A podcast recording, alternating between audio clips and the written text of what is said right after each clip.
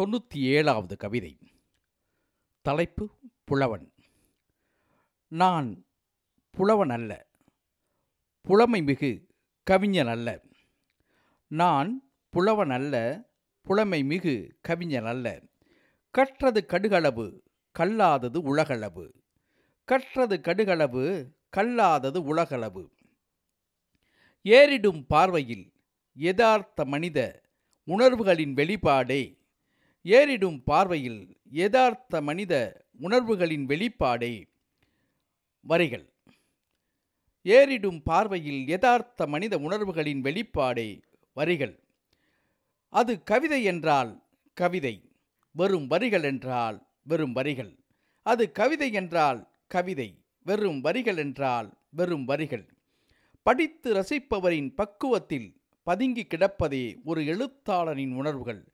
படித்து ரசிப்பவரின் பக்குவத்தில் பதுங்கி கிடப்பதே ஒரு எழுத்தாளனின் உணர்வுகள். ஓசையில்லாத வரிகளை ஓங்கி அடிப்பதே ஒரு கவிஞனின் நோக்கம். ஓசையில்லாத வரிகளை ஓங்கி அடிப்பதே ஒரு கவிஞனின் நோக்கம். சிறு வரிகளில் சிறந்த ஓவியம். சிறு வரிகளில் சிறந்த ஓவியம். எழுத்து தூரிகையால் ஒரு துகிலுரிப்பு. எழுத்து தூரிகையால் ஒரு துகிலுரிப்பு.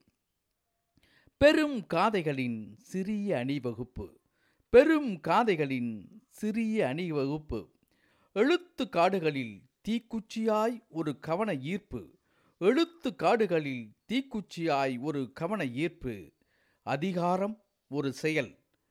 மருத்துவம் ஒரு சேவை. மனிதன் மாய அன்பு.